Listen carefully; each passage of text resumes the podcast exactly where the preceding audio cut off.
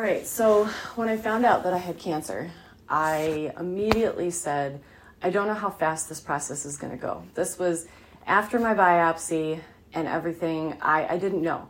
This could be a couple weeks, this could be a couple months, this could be going really, really fast. I had no idea.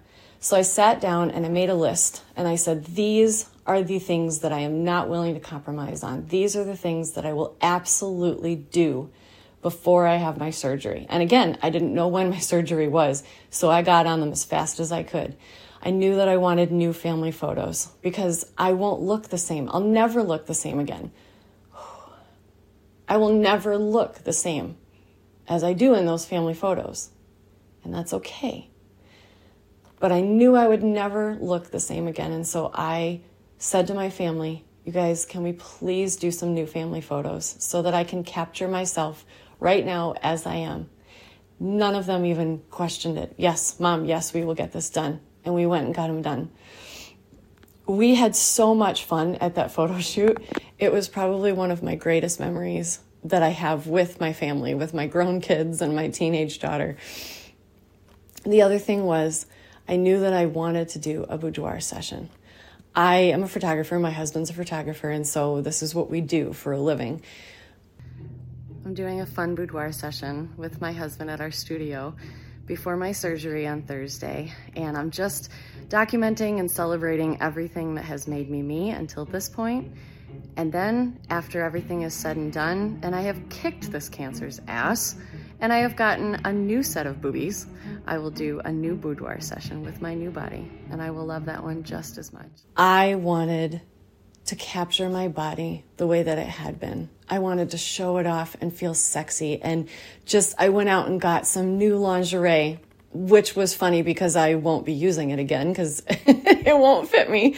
And but I knew that it wasn't a frivolous thing. It was something that was so, so important to me. I knew I needed to capture that.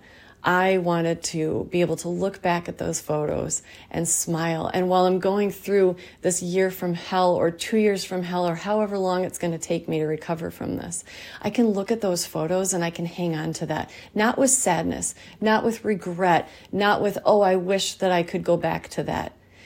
With closure. I had closure by having the boudoir session. I was able to love on my body and then say goodbye. I was able to say thank you, thank you, thank you to my boob.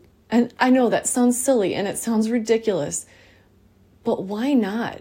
Why not? Because that gives you the closure. I literally lost it. I do not have a boob left on the right side of me. It's gone. It's in some medical waste place somewhere. But I said goodbye.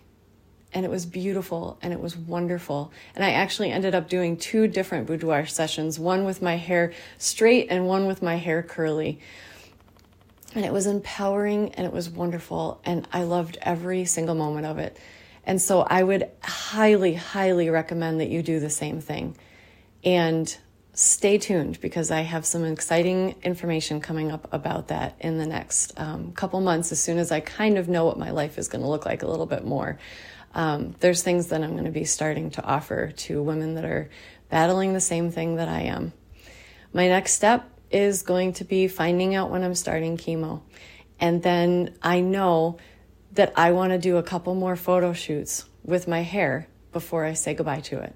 And again, bringing that closure saying, Thank you. I've loved being a redhead. I've loved having crazy, big, bright red hair for my entire life. But now it's time to say goodbye and having that closure. So, getting those photos done is the other thing that was super important to me.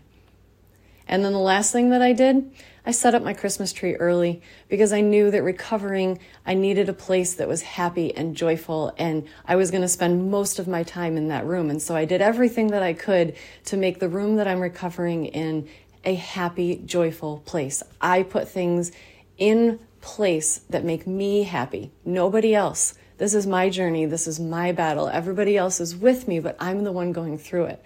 So I don't have to apologize for anything and I don't have to try to explain anything. If I want to eat SpaghettiOs out of a can, I will eat SpaghettiOs out of a can. I'm just saying do things that make you happy and joyful, and it will make a huge difference.